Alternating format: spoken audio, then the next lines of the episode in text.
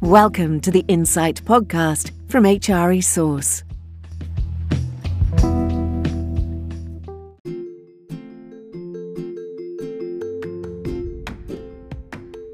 Follows the broadcast forecast for the next 50 minutes. The imminent arrival of a strong, warm guest with accompanying stories leading to the lifting of fog, a bright outlook, and opportunity to plan your way ahead with confidence. We are aware of a pod office yellow cheese warning for occasional dad jokes by the host, but these will be light and intermittent. In this episode of the Insight podcast, we meet somebody who knows an awful lot about three letters E, D, and I equity, diversity, and inclusion. Sue Johnson has had quite the career. We're going to hear about that career. We're going to hear about the experiences that she's gained along the way and her forthright, straightforward, and engaging methodology for helping organizations improve their cultures, be more diverse, be more inclusive, and understand that how they get there takes effort, but no harm in having a bit of fun along the way. This is a 100% fluff free podcast. Enjoy. I am delighted today to be talking to Sue Johnson. Um, Sue knows, she and I, uh, she was actually delivering uh, a webinar where I met Sue for the very first time. Um, IND in Action, uh, I believe it was called. And it was such a, a, a, strong experience because it actually helped me to reflect on things that I hadn't thought of before. Um, usually, you take a passive role when you go to webinars. That wasn't the case with Sue's, and I think it's something uh, something we should perhaps take greater note of. And uh, we'll be talking about Sue and how to get a hold of her later. And I, I strongly recommend it. Sue, welcome to the podcast. Hello, thank you so much for inviting me. It's a pleasure to be here. And on a warm day as well, which uh, which we've both just been talking about. Um, one one of the things that uh, um, we like to do is we like to sort of understand a little bit before we get into the detail on on the subject matter, which you've got huge experience of. Um, understand a bit about more about the person um, and and early life. Am I wrong? And I don't know whether this, I think came up in the webinar. You you had a farming background. There's there's there's were you born on on a, in a farm or around a farm? So very much farming in the family. My father was an agricultural lecturer, and my uncle owned a dairy farm. So it's where all our holidays and weekends were spent, uh, getting the cows in for milking, happy memories of hop picking and straw baling. Um, Fabulous. Um, really, yeah, great times in South Shropshire and Herefordshire. A beautiful part of the world as well. Mm-hmm. Fantastic. Indeed. So, uh, so did you? I mean, in terms of your your life, then it was a sort of rural background. And was it was it? Did you did you go to school in a small community? So I grew up in uh, Shrewsbury, the county town of Shropshire. Um, went to a rural primary school and the state secondary to sixth form college, and then off to Edinburgh uh, to university. And just very lucky to have uh, a family where we were just encouraged to to do anything, and we were supported, but very much, you know, you're on your own, you make your own path. But the values of, you know, you work hard, you respect other people, and they, you take them with you for the rest of your life. Absolutely. Can I just ask you if you've got a, a memory that you you can think of as being your very first? Anything that that comes to mind? Sitting at my nan and granddad's house um, on a swing seat, and it was one of those old swing seats, you know, in the seventies where they had um, tassels around it, and I remember trying to rocking it and trying to tip it over so I'd have been, I don't know, three or four. You know, your legs wouldn't have gone to the end of the swing seat, but with my brother and sister, just you know, there's there's freedom days of being with your grandparents. If you know, there, there was dandelion and burdock on tap. Oh, dandelion and burdock. Oh, and everything was deep fried. You name it. There's oh, yeah. uh, potato croquettes. Fantastic, fantastic. The school experience. How would you describe yourself? Were you a you a social child? Were you sporty? Were you arty, nerdy, swatty? any other sort of spice child? I was a bit of an allspice actually. Um, Good answer. I played in all I, well, I played in all the school teams, but I was never fantastic at anything. But loved playing in the particular team sports. I was in the orchestra. I played in the county orchestra, um, and so I, I, did a bit of everything. Really, I w- I wasn't in the I wasn't a cool kid, but you know I made my way, and I think I really flourished at sixth form, where you know I joined the canoe club. Was very involved in guiding actually, and then I got a place to go to the Himalayas on an expedition when I was 18, so I had to raise about two and a half thousand pounds through race. Wow. Yeah, selling raffle tickets, picking up litter, getting grant letters, and that's where my love of travel and and I think just embracing different cultures came from. I was very lucky to have that at an early age, and have travelled extensively since then. And you, you mentioned Edinburgh, and you that's where you you went for your degree. What did you study as your degree? Oh, geography. Okay, well, that was helpful finding yourself around. really basic about it. Uh, yeah, I'm good at that reading, and I'm great in Trivial Pursuit uh, on on the green questions. It's probably my only strength. Especially, ask me the, yeah, ask me the capital cities and flags. I'm great at. it's funny, isn't it, how you have these things that you know the usual sort of experience of watching something like um, University Challenge and feeling as as thick as mince when you're watching it, and then suddenly you get a rich vein. I was talking to my wife the other day, thinking, actually, yeah, I think I'm getting better at this, which is always a dangerous thing because the next time you'll answer one question if you're lucky. Um, but if there are some on, on flags or, or countries or, or landmarks, I, I, that's my that's my thing. Get me get me talking about you know algebraic equations or, or or science and physics, and it's it's it's a no no.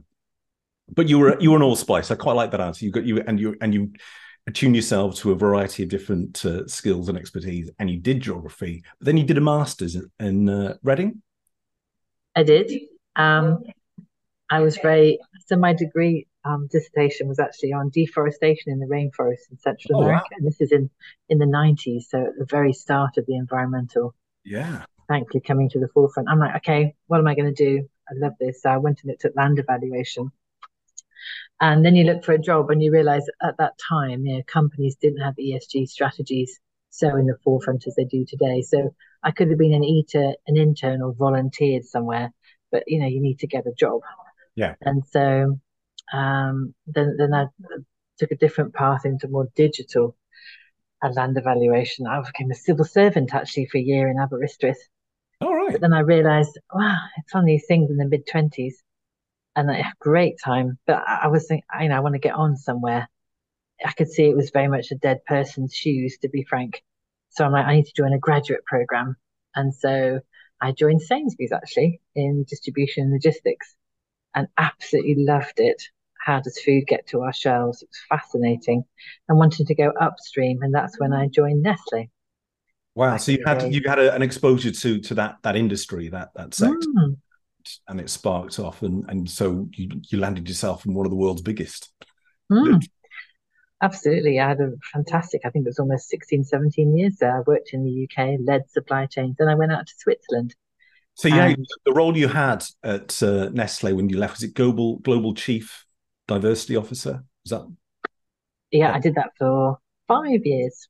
So that, and I just put this into context for our audience. This is an organization you've got over three hundred thousand, I think three hundred thirty thousand employees. It yep. covers over hundred countries, and you are effectively responsible for that for diversity across that piece. So, I mean, I, some of the, the larger organizations, I think, are now obviously identifying that as a, as a key thing. But I think were Nestle one of the first to to create that that role, that senior senior role?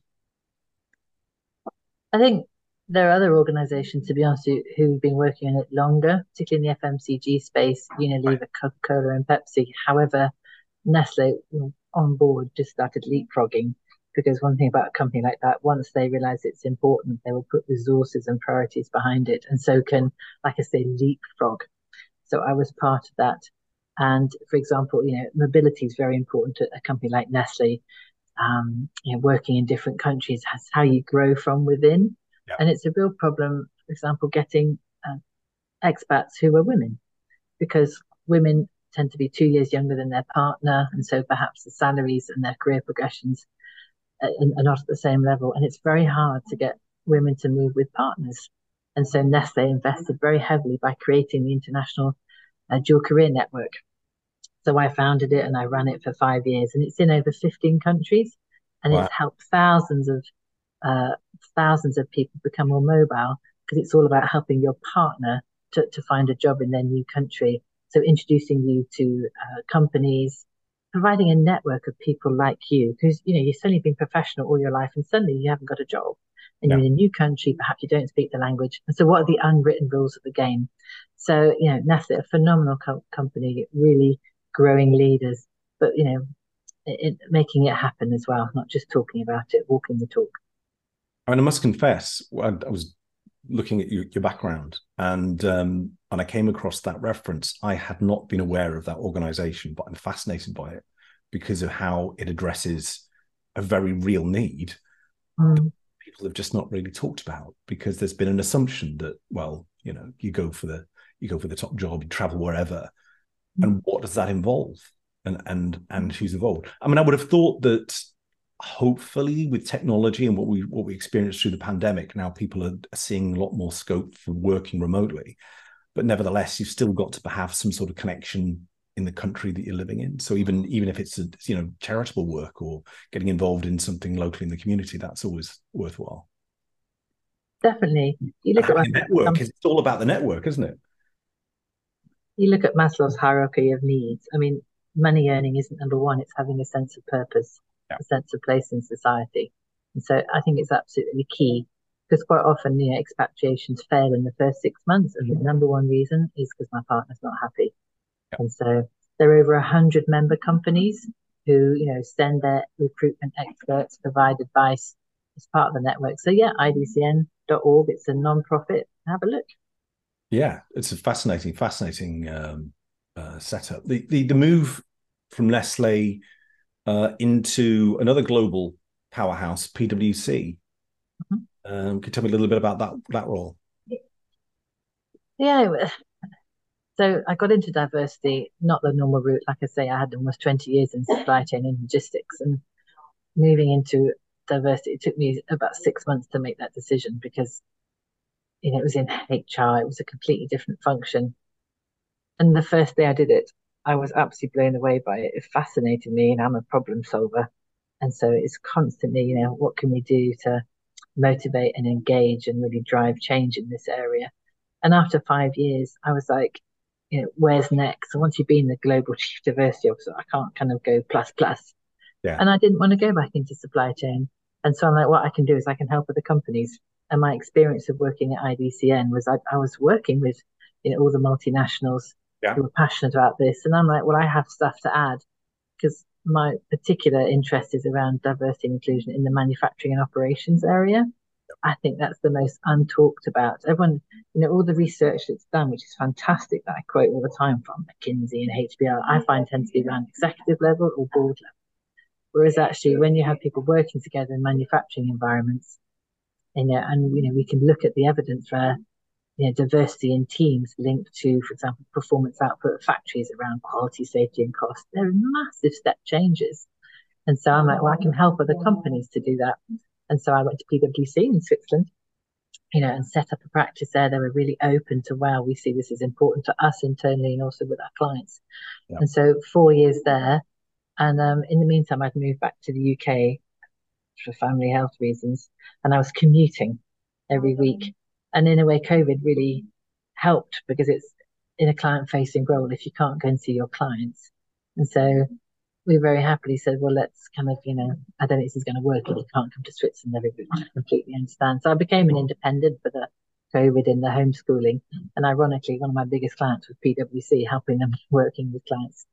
Um, and then two years ago, I joined Odgers, Odgers Berndtson, again to set up the practice. You know, it's one of the world's largest executive search firms.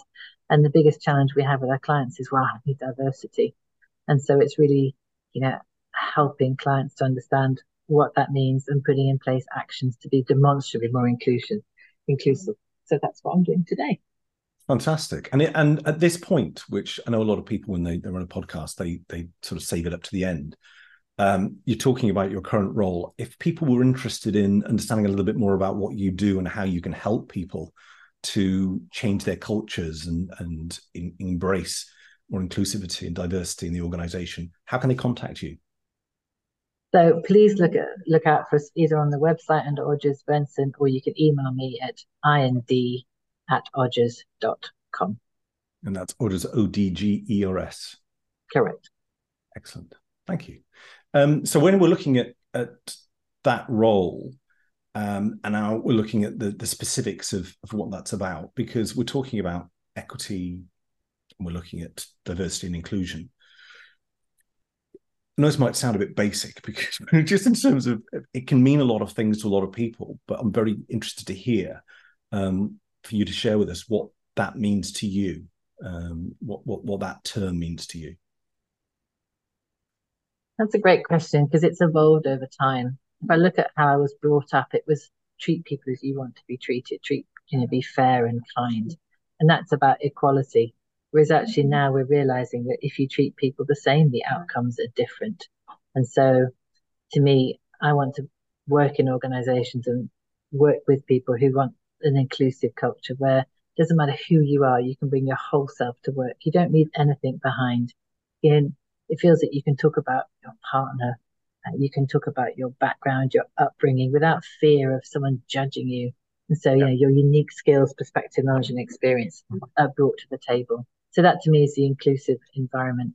The diversity is around embracing this difference in as many ways as possible.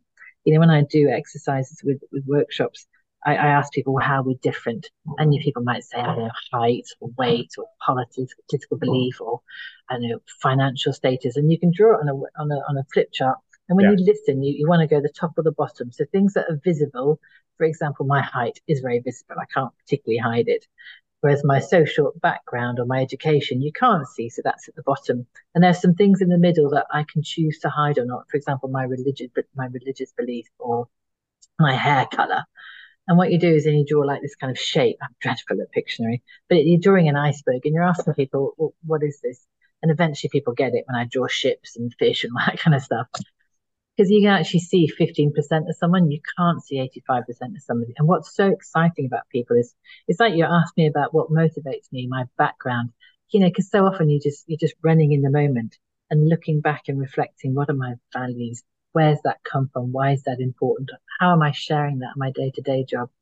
And so it's that 85% that I find really interesting about people, the difference. So spending the time to talk about, you know, learn about your colleagues and the people you live and work with so that's the diversity, but the equity is the bit that I struggled with at first because it's recognizing that if you treat everyone the same, the outcomes are different. So again, it, it goes against what I was brought up with. I think what's important for that is that people are like, oh, I can't change. Because the reality is, you know, our brains and our forming and, you know, all the cortex is kind of in our early 20s kind of closed, but you can always adapt if you are open and curious. And so I'm always learning on this topic every day there's new legislation, there's new articles, particularly around, for example, the LGBTQ plus community. As you know, neurodiversity is far more understood, and yep. there's better and faster um, identification in the school network. So it's just being curious and recognizing that you know, listen, wanting to learn, and just it's it's a journey. We're always on it. I, I, actually used that very word in a post yesterday on, on something on, on, a separate subject, but it's still very important.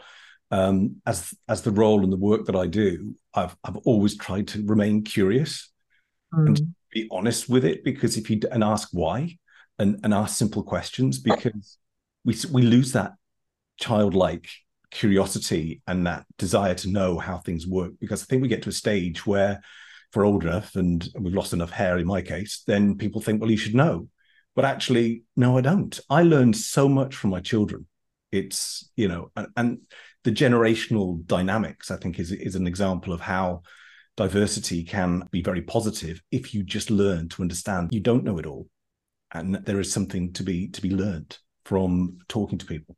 One of the things I was going to ask, because of your global experience, um, and this might be a little bit bit of a naughty question, but given your global experience, are there all are there countries or or organizations that you or maybe just thinking now globally, say countries that are doing things that are worthy of a gold star in this field? And are there those that should really just be trying a lot harder? Are there, are there any obvious examples of that? I mean, we see all we see we understand what's happening in Afghanistan. We understand that there are there are definite political, geopolitical issues for, for certain countries I'm just literally going through the catalogue of different action plans I've seen from different countries around the world. I apologize. It's a naughty question, really, but I, no, it is. I'm, it's I, fascinating. I quite like to know because because I think we make it again. We're making assumptions about how other cultures are and how they how they treat this challenging area. So when I do global action plans, I always talk about have a global approach. I like this. You know, people yeah. can remember and do three things. So I try and have this two plus one strategy. So what are we going to do absolutely everywhere, which is transversal? But what one thing are you going to do to reflect the local flavor and culture. Because what I do know is every single country is different and has, I think, strengths and opportunities to improve. So, for examples, could be, you know, in Brazil, there's quite a lot of community of people who are, have a hearing impairment. And so I've seen it. So there's an awful lot around education and teaching people um, basic sign language. So, you know, you, they do thousands of hours because there's something I understand genetically in some parts of the population. So I think right. that's fantastic. Then you look at what's happening perhaps in Oceania around um, the different indigenous communities and what's happening there. You look at what's happening in Africa around um, access to you know, education, particularly for girls at primary school level and increasing literacy. So I find it really hard to answer your question because I've seen diversity challenges that are different in every country of the world. And there's good and bad, looking... I would imagine, in, in every country. Yeah. So if you look, for example, if you're really focusing on gender, and perhaps you're looking at more women representation in your workforce. I might well look to Eastern Europe.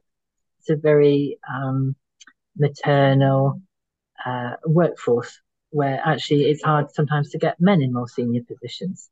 But if you look at countries where perhaps have a more, uh, if I may say, a communist background, it's a very much an egalitarian. You know, you, you look at the expression in China, women hold up half the sky. And so there's huge balance in the workforce. But then you look at, for example, if you're trying to get more diversity from an ethnicity perspective, some countries, uh, let's say in Singapore, have huge amounts of variety in nationalities, but then there's this almost this hierarchy. So I find that hard to answer your question. In my experience, you've got to look for what is the best happening in each country and pull that out, but have it with this transversal kind of what is the mindset and philosophy we're having everywhere, but pull out the best. Because I think every country has unique challenges based so much on their heritage, their history, and if I may say, I think is exacerbated by the media yes. and other conversations in that country as we speak. Yeah, reinforcing the negative stereotypes. Mm. You see a lot of. I think Geena I don't know if you've heard about the Geena Davis Media Institute, but it's done some fantastic research around um, media coverage. Right. And, you know, they looked at the Disney films, for example, and they, they looked at the top 1,000 blockbusters in the last decade, and they looked at who's in crowd scenes. And you might think, what on earth is he talking about? But if you think about who's in a crowd scene in films, they tend to film them in daylight because obviously it's easy and you can see people. It's where you know they have this red tape cordon, police don't cross, yeah. and they looked at who's in it, and 87% of crowd scenes are men. I don't know about you, but if you're going around somewhere in the middle of the afternoon I would say that that doesn't represent the society that you're seeing. No. And so what happens is this constant media messaging. For example, who speaks in Disney films? And that, hats off to Disney in the last few years. You think of the roles that have been played because I think they worked out, you know, female characters talk less, they obviously wear less, and they really looked at that and are now having a far more um, I'd say structured approach to because they have a big influence. I mean, how many millions of kids grew up watching Disney and today these blockbusters? Yeah. So it's recognizing that quite often people talk about inclusion and diversity in our workforce, but we all have a responsibility to think about well, what are the products and services we're providing? You know, is it accessible to everybody? Am I thinking about all different groups of society? Yeah. Because, you know, to me, I think this is a marketer's dream because who are your subsections? You know, you're not just it's not an, it's not just one consumer segment anymore. It's you know who are you not talking to? Who are you not understanding their needs? Because it's innovation. That's what keeps companies alive and in growth. Absolutely. I mean, we one other um, point that I, I, just want to raise at this this this juncture of the podcast is that we've got a, an interesting title to this podcast. I do like a striking. We talk about marketing, popped into my head um, that it's 100% fluff free. And that's a complete steal from your LinkedIn profile where you talk about being sort of, you know, lacking any fluff when it comes to this. I'd love to hear your your your your take on that, and I I 100% concur with with that in terms of your delivery and having uh, experienced your your webinar. Um, but how, in terms of in terms of that as a as a premise, where does it come from, and why is it so important not to have when you're talking fluff? Um, I'm taking you're talking about their flowery language, vagueness, unnecessary extra extra explanations or mansplaining or whatever it might be about a topic which really doesn't need to have that extra fluff. Is that right? Completely. You know i spent my life working in business and in supply chain. You promise what you're going to deliver and you deliver what you promise. Someone's not happy. And so it's recognizing that historically this is sat in a very hr topic.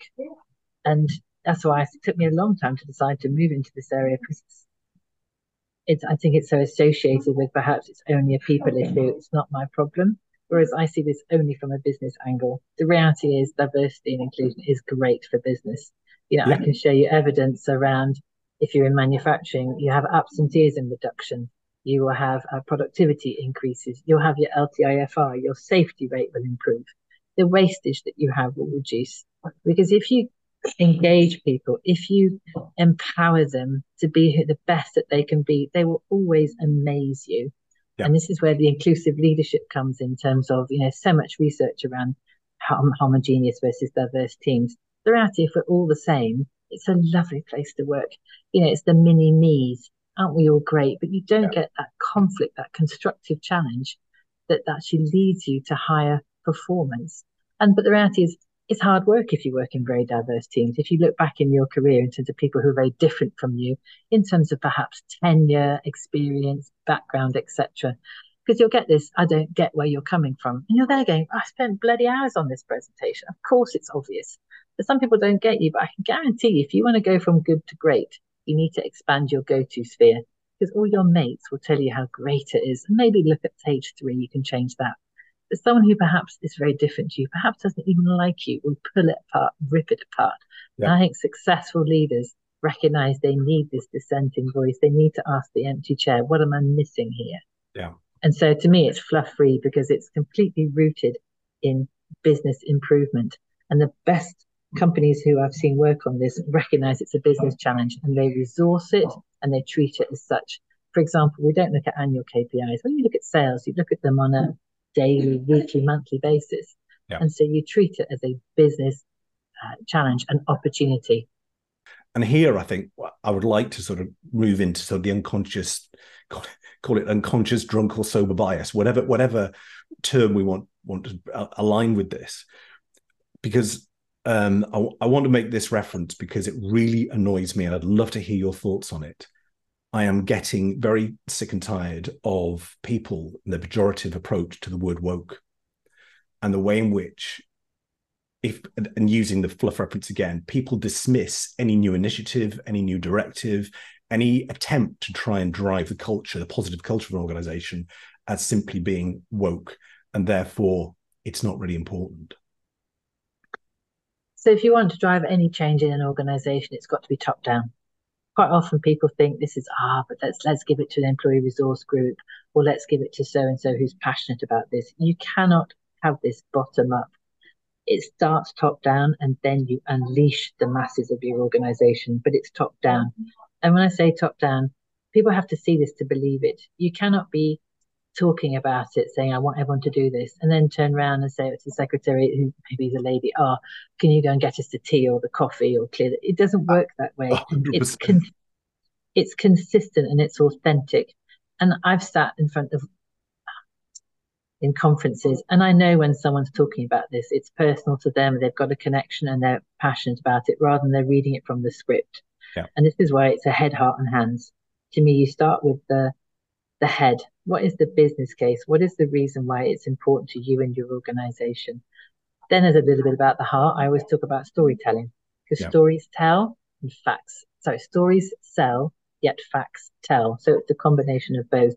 And then it's the hands. What are the three things you're wanting everyone to do? I always go in threes. It's all I can remember. And so it's the what am I going to do? I, as a leader, I'm going to do this, this, and this. What are we going to do as an organization? And what do I want you to do? So it's giving real clarity and brevity about this is where we are now. This is why it's important. We need to change. I'm going to change and I need you to change. And this is the direction we're going to go in. Absolutely. And, the, and I don't know the reference to the word woke. I don't know what your, your view on that is.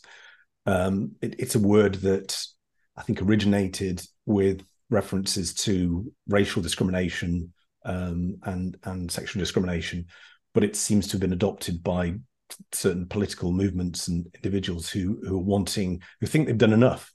You know, mm. we've done what we can. Let's not. This is all going too far now. Um, mm. do, do, you and do you grow into? Am I? Do I need to just calm down, or is it something that that you think we we need to evolve beyond? I think we need to evolve beyond it. I was talking to someone yesterday who was went to a conference and was talking about you know the pronoun usage when they arrived and everybody was doing it, and it was just like oh why am I here? And you know it's very easy to start from that, but then it's recognizing that you know how are we going to make it acceptable for people who um, want to identify in different ways unless we mainstream it. And so to me, it's this journey of we're going through change and it's a real it's a change it's a period of painfulness. Yeah. You know this change and then we you know you go up and down. And that to me it's like always going back to why we are doing this. I think it's so easy. We just kind of assume everyone knows or remembers. And it's giving people a purpose why it's important. I think everyone understands esg you know why we're reducing printing in the office why we're doing this. But people in this topic it's just roll their eyes. And I'm like, no, it's not time to roll our eyes. It's, it's time to remember why is this important? Because every single person in this business has to be performing at their best yeah. for us to kind of be successful and beat the competition. And that's why I think leaders need to be taking ownership and talking about this. And it's not a once a year. It's very much something that you need to mainstream in terms of how you design your products and services, how you deliver your products and services, and recognize it in the culture. Different people will talk about it in different ways. And it's like putting the elephant on the table. You know, how does that make you feel if we talk about that? Some teams love having charts about smiley faces and where are you today, etc. Some teams hate it. And that's why to me it's all about having these conversations about what's going to work for us. Because every team will be different and we're all going to have that journey in different ways. But it's making sure we're all going in the same direction, but in a way that everyone feels comfortable with. But you're going to have to expand your comfort zone and so I don't know if I've answered your question, but there's a time for being woke, you know, and I think it's allowing people to have that, but framing it and moving forward with it. Yeah. Yeah. Defining it. One of the um, other areas that, that I think we've seen examples of difficulties for organizations is recruitment. Um, and I think exacerbated by the pandemic and we had this this term the great resignation and people flying around trying to find resources and losing resources and it's all a bit of a bun fight. Um, but on that subject of recruitment i think we we've we've got difficulties still in relation to form of bias. Um, so there's a question on that what steps can we put in place to ensure that levels of bias can be eliminated from a hiring process or at least mitigated to a point where it's it's manageable and fair. So i'm glad you said the word mitigated. We as human beings cannot eliminate bias. It's actually part of who we are. It forms our personalities. It keeps us safe. And so also it's separating there's systemic and there's behavioral bias. And so organizations have to me a responsibility to look at every single step of their recruitment process from how they write job adverts to where they advertise for jobs, the processes they make to shortlist, then the interview, etc. So look at the policies and processes. So we've got something called the Inclusive Recruitment Diagnostic that looks at these six steps. And we've had over 100 clients fill it in. And what's interesting is the clients who have an inclusive recruitment policy. So this is very much, it's written down. This is what I want you to do. And this is the process I want you to follow they have 15% higher maturity scores through every kind of process and practice. So the reality is, if you have a plan and a strategy, you will be more inclusive. Yeah. The second thing that was really interesting for me is the training. If you have a plan and a strategy, you are five times more likely to train your hiring managers on the processes and procedures. And this is where the behavioral bias comes in. Because again, we cannot help it. In fact, there's over 100 biases And my favorite one is the affinity bias, or the mini me, because we can't help it but look in the mirror. And when you see someone who's like you from any aspect, you know, I've seen people talk about connecting on cricket clubs that they've played in or children's ages, and it's incredible. The minute you walk in, you've almost made a decision, and you've got to fight that. You've got to absolutely say, "I'm going to be open-minded. I'm going to be curious." It's things like if we like somebody, we ask them fewer questions. Yeah. So how can you assess their competency if you ask them fewer questions? Yeah. It's things like, you know, when you finish the interview, there's something called anchoring bias. And so somebody walks out and the boss says, Oh, what do you think of their answer to question two? Everyone else goes, Oh, yes, they weren't very good at this, this, and this. So have a minute silence. And at first you'll be feeling really like, I feel really stupid. But then it becomes normal. And so you've got to go through this almost change period of introducing new techniques, very simple, but can have a massive impact on how you mitigate bias. Because if you look at recruitment, it's, to me, it's, it's the start of the employee life cycle. It's the fastest way to change yeah. the demographics of your workforce, and it's hugely expensive. And so it's really important that you know, you're you're casting your net as wide as possible, and people are being really open. Because you know, I love talking to organisations about, oh, I need an engineer from this university with this experience, and it's our job to say, well, now hang on a minute, what exact competencies are you looking for? I was talking to one organisation recently about um, running um, an, a metal molding plant.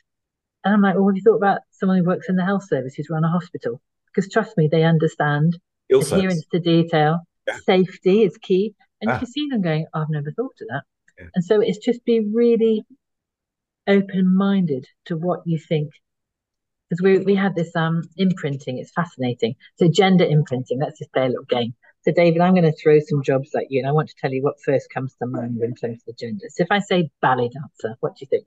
I'm married to one, so yes, female. Wow, I'd love to hear more about that. Good start. How about a primary school teacher? Um, female. Uh, engineer. Male. Leader. Female. Good for you. Pilot.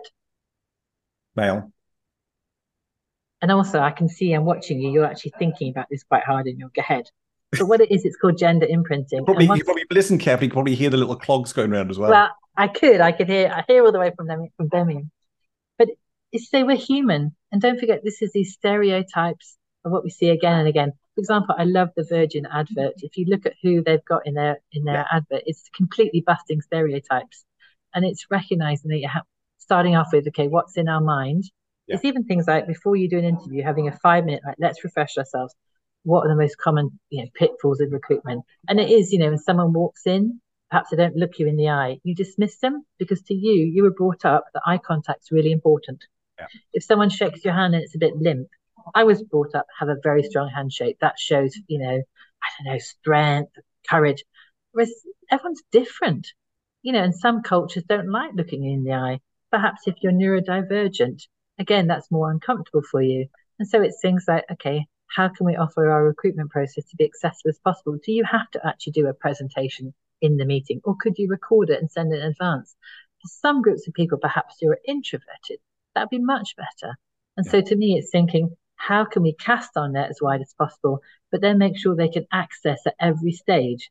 Because quite often you can start off with a huge pool, but then if someone's shortlisting on their own on a Friday afternoon and they're tired and they've got five minutes because their evidence suggests we spend about 10 seconds looking at every CV. It's complete bias.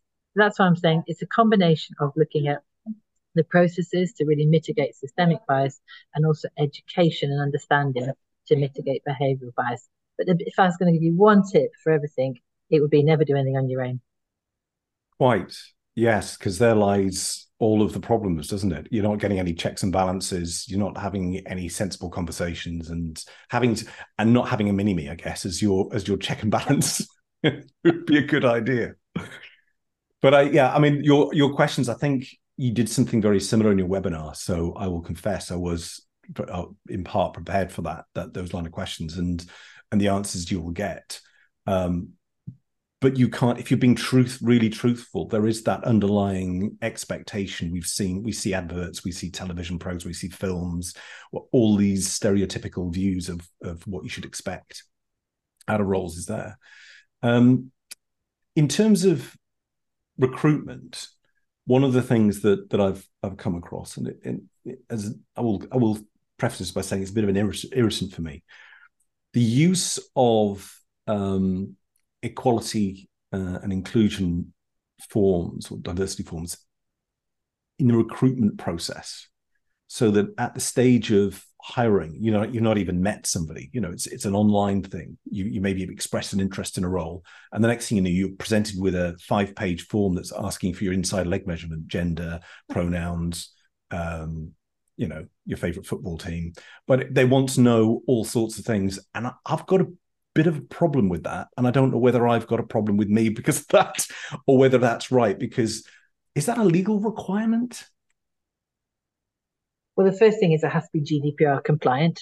So you should know that that data should be stored anonymously because yeah, we can't store personal data. And so that's the first thing. But I, I understand your point.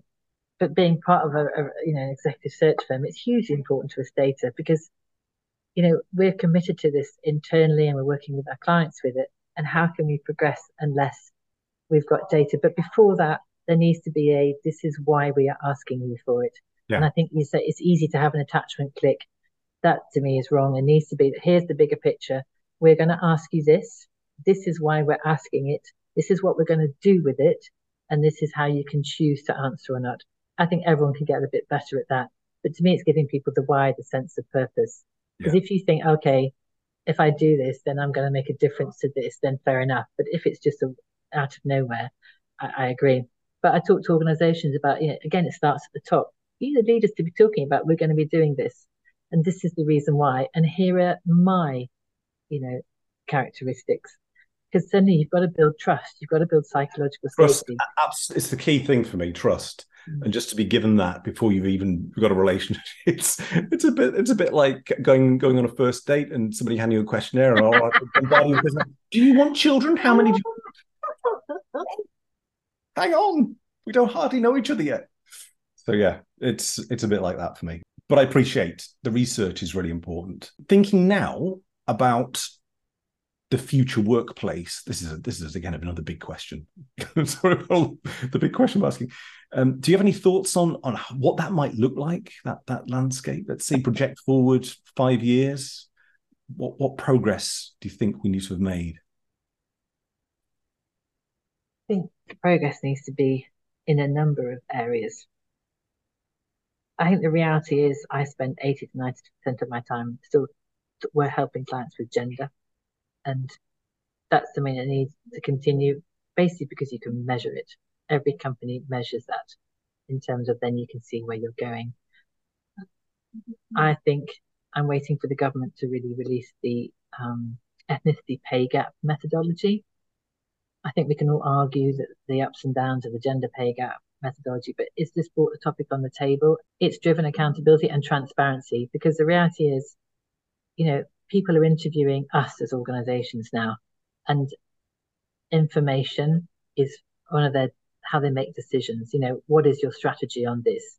What is your commitment on this? I'm going to look at photographs of your board because when you join an organization, you look where do I want to be in five years' time? Is there someone who looks like me? And so it's kind of gone from being I'd say an optical topic and we're just talking about it. So if I don't see evidence, I'm going to go somewhere else and yeah. you're going to miss out on talent. So I think the change needs to be uh, far more transparency um, externally and what people are doing and accountability. So I really hope ethnicity pay gap reporting comes in. I'd love to see different ability disability pay gap reporting coming in because then it also has a level playing field and here's stake in the ground. And so action is required. I think um, we have no idea what's going to happen around working from home, the medium and long term implications on that. You know, I saw a big article at the weekend about a lot of um, professional service and banking firms mandating you know, back in the office three days a week. If I look back to my early years at Nestle, you know, 70% of what you learn comes from watching other people, that one to one experience. And if you're sitting yes. at home, how are we going to get the next generation upskilled quickly? Yeah. You know, jobs in 10 years' time, there'll be drone pilots, there'll be jobs that I can't even imagine. And so, how we're going to equip people? I think it's the emotional intelligence because, you know, it's interesting in teams, we've lost the ability, you know, it's it's very hard to read people's. It's those key indicators in a meeting, if someone's shuffling in a chair or who they're looking at, and it's those key skills because now it's much more about emotion intelligence. It's that balance with you know IQ. So, an answer to your question, what's coming? I think we need to bring the output of Black Lives Matter into reality. It still seems to be people are making pledges, and I'm not seeing a lot happening. Yeah. So, like it or not, I do believe there's government policy that will drive change there. I'm so pleased that I'm seeing a, a growth in disability, different ability, neurodivergence coming in as, as we're getting more understanding on the topic and as far more access to reason adjustments. But we've got so much more to do. We need everyone to be disability confident. And it's, yeah, it's bringing people into the office in a way that is productive for everybody and still allows that flexibility. But I worry about the next generation in terms of their social skills and their emotional skills. Yes. Because most of them would rather spend their time at the weekend texting and sorry, they don't text, sorry, silly me, messaging their friends rather than seeing them in person. And I think the long term consequence of that for us as employers and society, it, it worries me. Yes. And talk of the virtual reality world um, is is not helpful in that regard either, because you can see people burying themselves even further into a sort of virtual meet type scenario and concentrating on their avatar rather than their their personal um, development and growth. Which, uh, yeah, I, I completely concur. I think we need to get our head around artificial intelligence and all the technology to ensure that the humans aren't left behind uh, in that experience. Um, I've got a couple of questions that came in. Well, actually, I had, had a few. I've, I've got a couple that I'm going to, I'm going to put to you now um, on our Q and A, and that was from one was from Holly. She's a um, HR manager in London, and she asks: uh, Many organisations use apprenticeships as a tool to bring in new talent and diversify the workforce. What are the main challenges associated with this, and solutions that can be put in place? Okay, thanks, Holly. It's a really interesting question. So my reflection on that is I think is so social mobility is another dimension of diversity I think is coming to the forefront in the last few years. And organisations are seeing apprenticeships as a, as a way to get people who perhaps haven't gone to university or want a more vocational pathway or just accessing new talent pools, which is fantastic. And so I would be, you know, how can we continue and accelerate that? What worries me is quite often they come into an organisation unless there's a structured pathway they kind of sit. Yeah. So it's how are you're going to suck this pool up through your organization and also not having this revolving door where they come in for, I don't know, one or two years and then go somewhere else or lose interest. And so what mentoring processes are there, the buddying process? And so then they can see, well, here's the future of progression. So I'm a big fan of apprenticeships, but making sure that there's structure around it um, there's this constant check-in and because it's it's the inclusion side keeping people but then growing them in the organization. You know for example retail and hospitality is the best social mobility structure because you can come in you know washing pots and then 15 years time you can be the ceo yeah yeah. So how are you going to make that happen in your organization? You know yes it's great bringing apprenticeships in but what potential structural barriers? I remember working in pakistan and talking about, you know, we're getting people in from different universities and who haven't been to university. But it was things like, okay, who's helping them, telling them what to dress? Who's yeah. telling them how to walk? Who's telling them how to write a PowerPoint?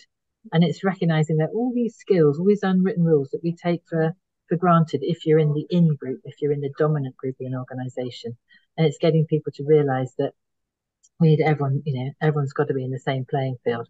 And so what do I have, what's my role in doing that? And not to look to HR for them to fix it. And there's a whole language as well that organizations build up around the, the you know that within their culture. And and for an apprentice where I think you can lose somebody very very quickly is where they just don't don't understand the language. They they don't understand I don't just necessarily mean that the sort of the formal language I mean the internal sort of the jargon speak the and if you're in a technical field that can seem bamboozling from a very early point but completely, we live in a world of TLAs, three letter acronyms. But it's also an apprenticeship. I've seen them a lot, for example, in manufacturing organizations, where, you know, you'll send and the new person to go to the stores to have a long, to get a long wait. Yeah. I've seen it done. And this poor 16 year old will sit there and they're all laughing away. And it's stuff like that, recognizing actually in today's society, oh. is that really what we need? How is that helping? Because that kid will go home feeling pretty upset. Maybe they'll have a laugh and banter with it. But it's the other one you mentioned is, is you mentioned work. The other one's banter.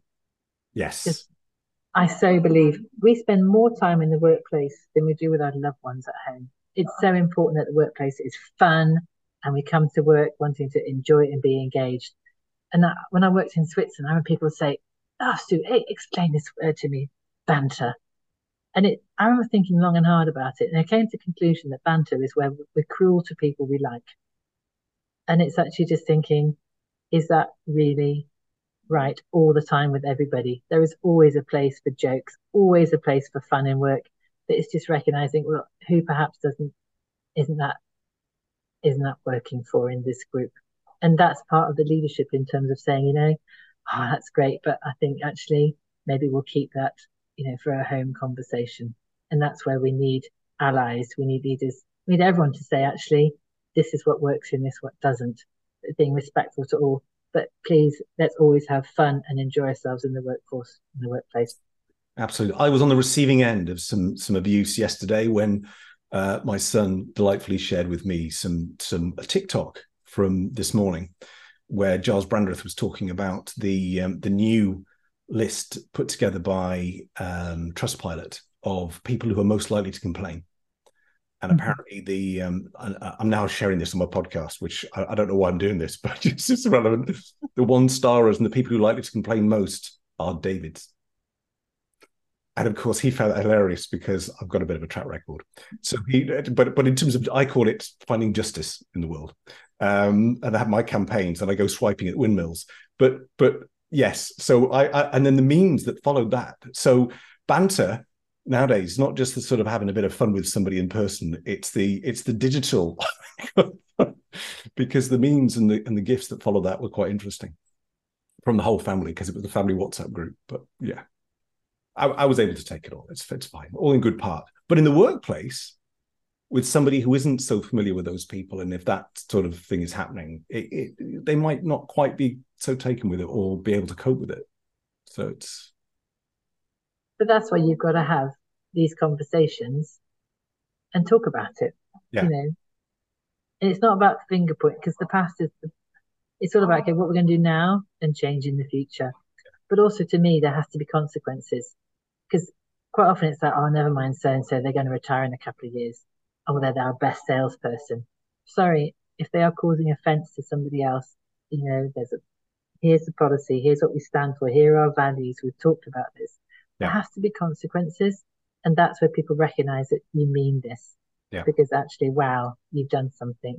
And perhaps, yeah, they were moved on or, and if, and if, if one person is put out by it, there's a chance that there's probably multiple others who just haven't spoken up yet.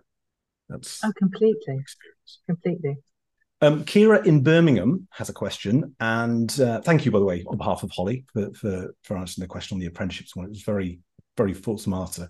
Kira in Birmingham asks, can you have um, can you give an example of how you make your direct reports feel a sense of inclusion, belonging, and equity on a daily basis? What a cracking question. Thank you, Kira. Yeah, I'm writing it down. Inclusion, belonging, and equity. Oh. So if I look at the traits of an inclusive leader, um, I'm going to start off with uh, meetings. And so, yeah, we spend so much time. You know, my experience, it, there's a number of things. One is making sure everyone's voice is heard, and some techniques you can do on that are, for example, before you make a decision, you ask everybody, and you might think, "Oh, we do that already," but do you religiously? You know, if there's a if there's a, a task to be done, like taking the minutes, rotate it and have literally a list of names. Yeah. Otherwise, you'll find the same people do it all the time. Um, it's things like the um, setting the agenda. Quite often, some people get four off the bottom.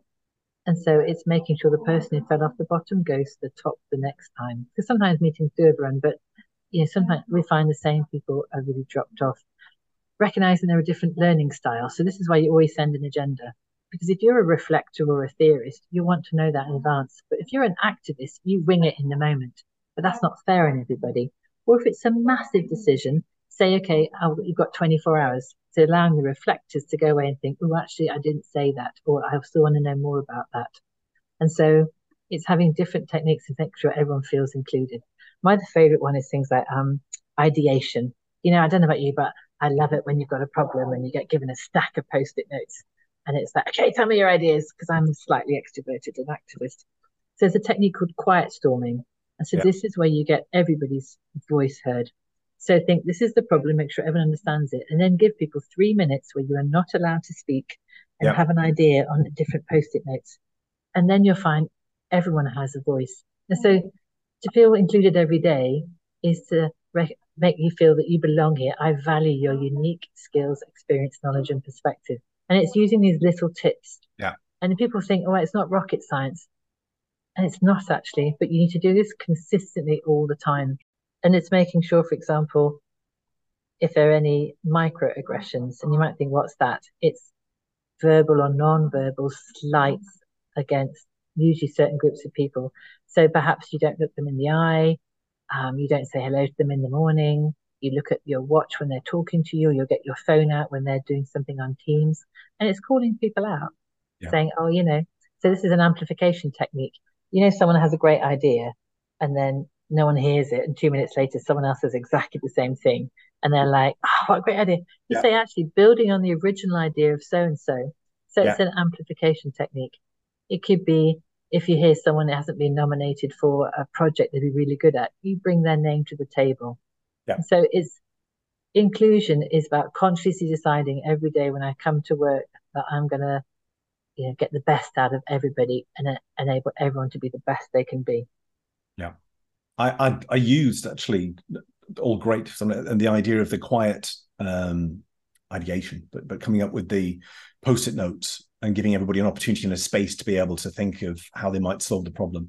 It's an active thing that I use in my OKR um, programs and workshops, trying to get people to understand how they can how they can work on on the plan, the objective, and come up with the key results. But it really is powerful because you understand very well the dynamic in any group is you've always got the loudmouth, you've always got the one that's got the ideas that think they've got the ideas, but quite often you find the real thinking and the real sort of practicalities come from other people in the room because they know what it's going to be like. They can think it through, and you've got a you've got a, a combination of skills in a room that if you work them well together, you actually come up with a, a much more com- cohesive way of of uh, working forward. But um, yeah, I'm going to draw a line to that one too. The the conversation has been fabulous. I've really learned a great deal from that. I've got one final question for you, which is um, given the fabulous career that you are enjoying um, and the experiences you would have had, have you perhaps something that um, you could leave us with as an insight for individuals working in an environment where they're looking at EDI and how they might better um, implement it in their organization? Maybe something to do with mindset or, a, or a, it's an insight that you might be able to share with them. I'm trying to think of what a silver bullet would be, but I've yet to find one. Okay. And so, because there isn't one thing that's going to shift it, it's this combination of factors.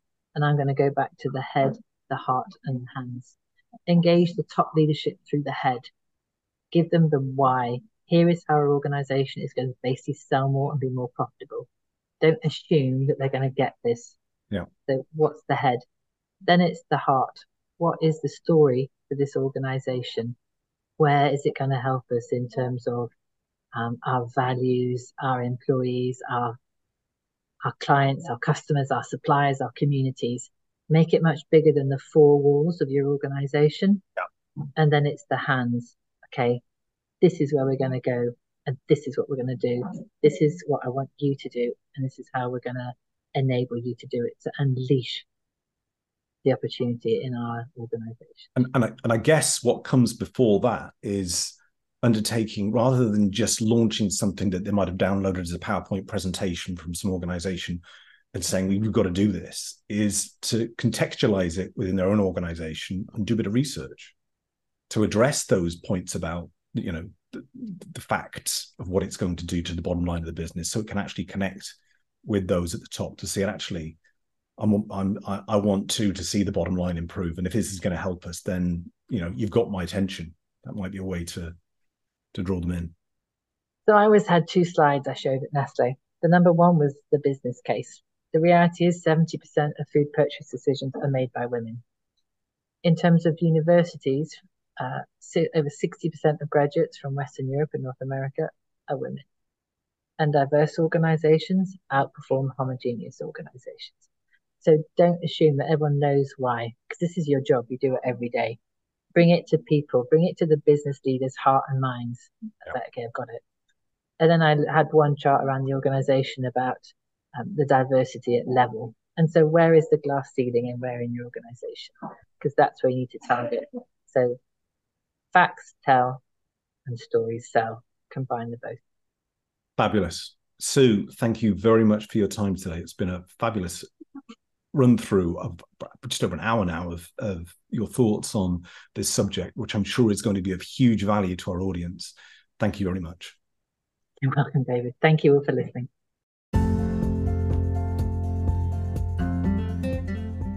Here's the podcast follow forecast.